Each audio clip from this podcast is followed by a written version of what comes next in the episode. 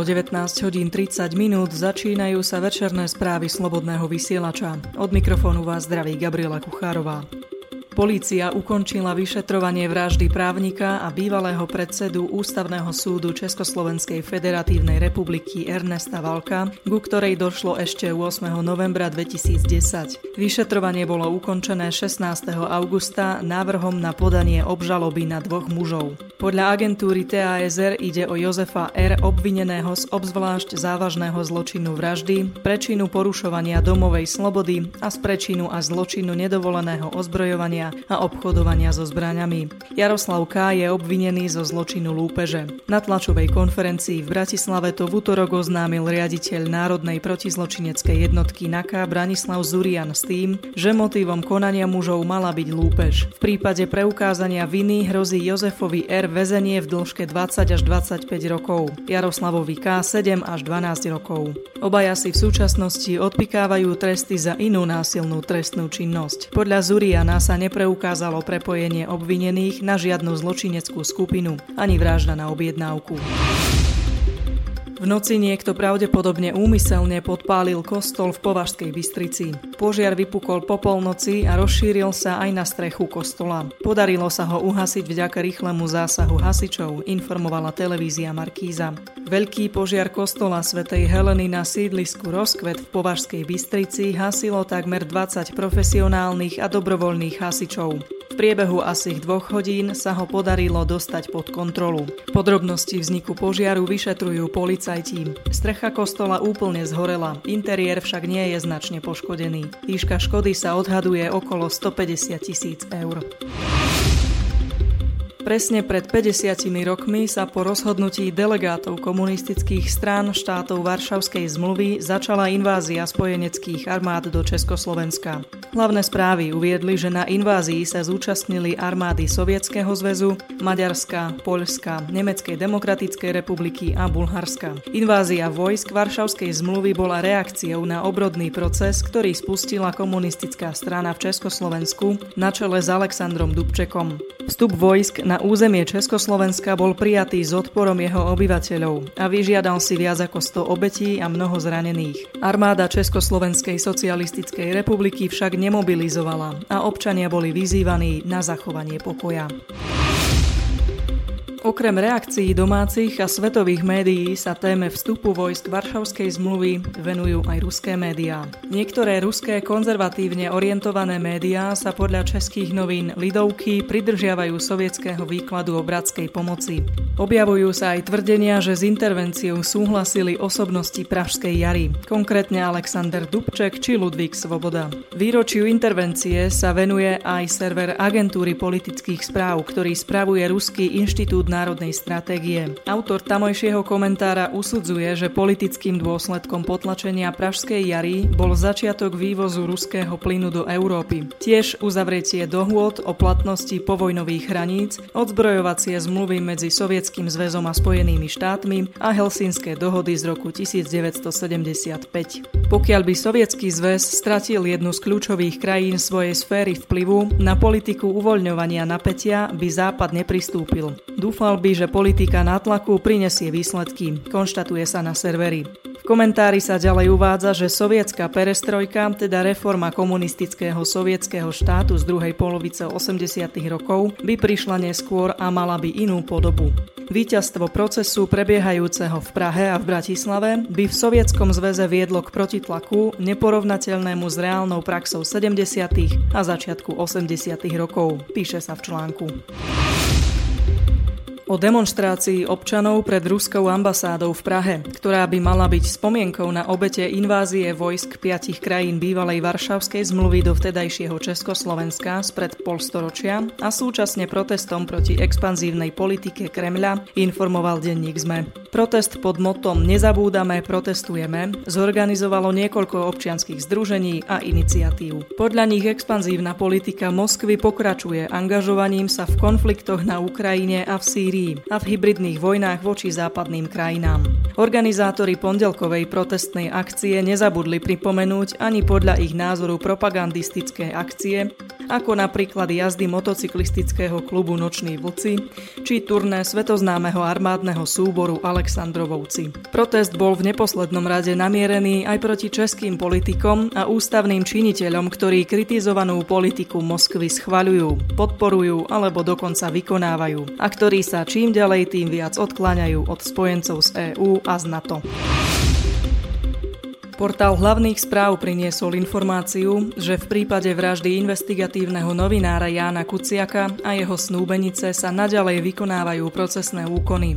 Priebehu mesiaca september bude dozorujúci prokurátor Úradu špeciálnej prokuratúry podrobne informovať verejnosť o doterajších zisteniach a výsledkoch trestného konania. O priebehu trestného konania budú súčasne informovaní aj zástupcovia Európskeho parlamentu počas ich návštevy na Slovensku. Uviedla to v útorok hovorkyňa prokuratúry Andrea Predajňová. Vzhľadom na prebiehajúce vyšetrovanie sa prokuratúra nebude v tomto štádiu vyjadrovať k priebehu vyšetrovania ani jednotlivým úkonom, aby nezmarila alebo nestiažila vyšetrovanie.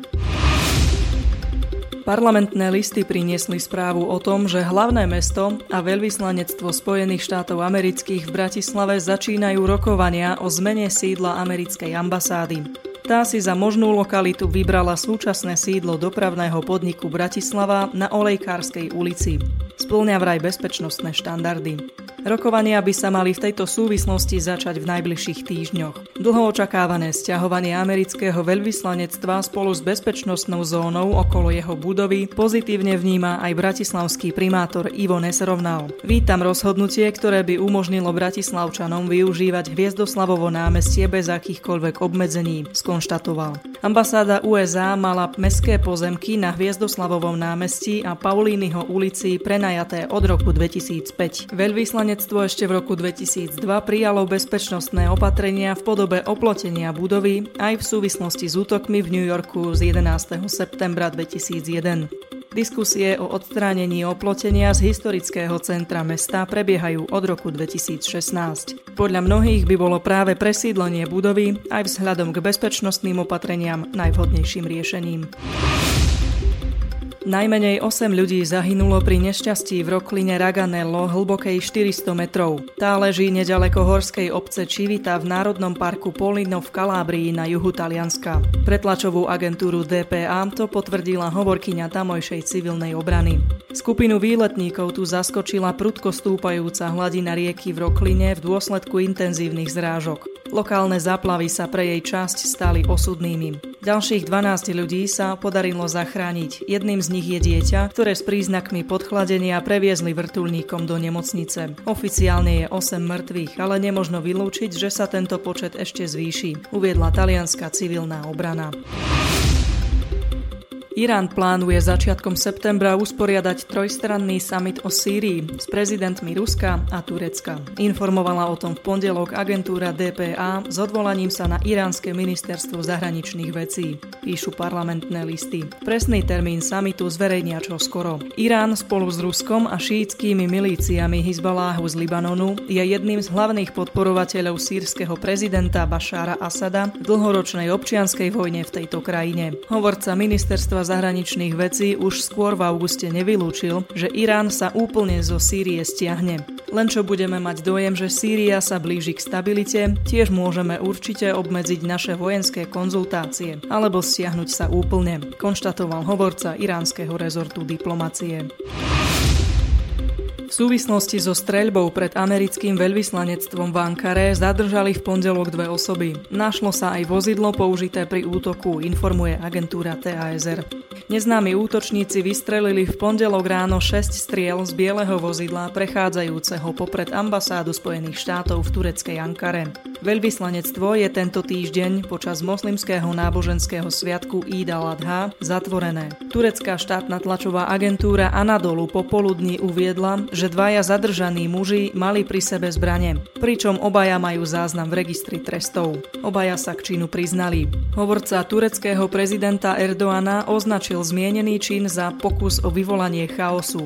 Hovorca amerického veľvyslanectva David Gainer incident z pondelka rána potvrdil s tým, že nikto neutrpel zranenia. Zároveň sa tureckej polícii poďakoval za rýchlu reakciu. Rímskokatolícky kňaz z amerického Texasu, ktorého začiatkom roka obvinili v súvislosti s údajným obťažovaním malých chlapcov, ušiel podľa všetkého do svojej rodnej krajiny na Filipíny, aby sa vyhol vyšetrovaniu. O zmiznutí kňaza Edmunda Paredesa, ktorý dlhé roky viedol jednu z farností v texaskom Dallase, informovali v pondelok predstavitelia miestnej arcidiecézy. Portál Webnoviny ďalej píše, že Paredesa už v máji postavili mimo službu a to potom, čo sa objavili obvinenia, že z majetku farnosti, vyzbieraného od veriacich, ukradol sumu v prepočte približne 50 až 70 tisíc eur. Cirkevní predstavitelia informovali, že si najímajú súkromných detektívov, ktorých úlohou bude Paredesa nájsť.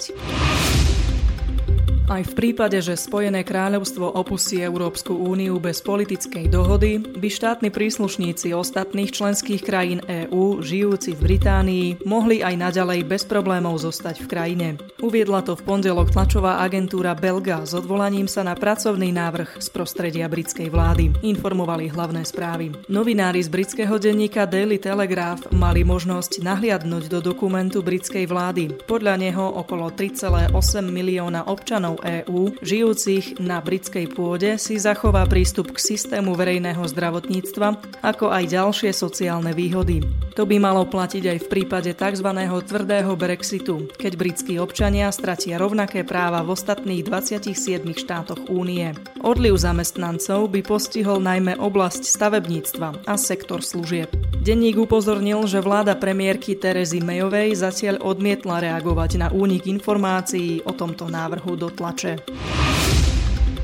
Výskyt afrických kliešťov druhu Hyaloma marginatum, ktorých 7 exemplárov objavili v uplynulých dňoch v nemeckých spolkových krajinách Dolné Sasko a Hesensko, znepokojuje nemeckých odborníkov. Spomínané obrie kliešte totiž prenášajú veľmi vážne ochorenia vrátane škvrnitého týfusu, arabskej a krymsko-konžskej horúčky alebo horúčky skalistých hôr. Ide o kliešte s nápadne prúhovanými dolnými končatinami, ktoré sú asi 5-násobne väčšie ako bežné kliešte stredoeurópskeho typu. Do Spolkovej republiky sa podľa portálu Aktuality dostali zrejme ako paraziti cestujúci so sťahovavými vtákmi. Za výskytom afrických kliešťov v Nemecku však odborníci vidia aj horúce a suché počasie uplynulých týždňov, pretože inkriminovaný druh kliešťov preferuje výrazne nižšiu vlhkosť v porovnaní s kliešťami obvyklými v našich zemepisných šírkach. Kým v Afrike a v Ázii sa tieto obrie kliešte vyskytujú bežne a zo Stredomoria hlásili už ich výskyt v nedávnej minulosti, severne od Alp sa až doteraz neobjavili. Útorkové správy Slobodného vysielača sa končia. Informácie pochádzajú zo zdrojov Lidovky, parlamentné listy, teraz hlavné správy, ZME, aktuality, webnoviny. Nasledujú komentáre dnešných udalostí s Jurajom Poláčkom. Do počutia zajtra.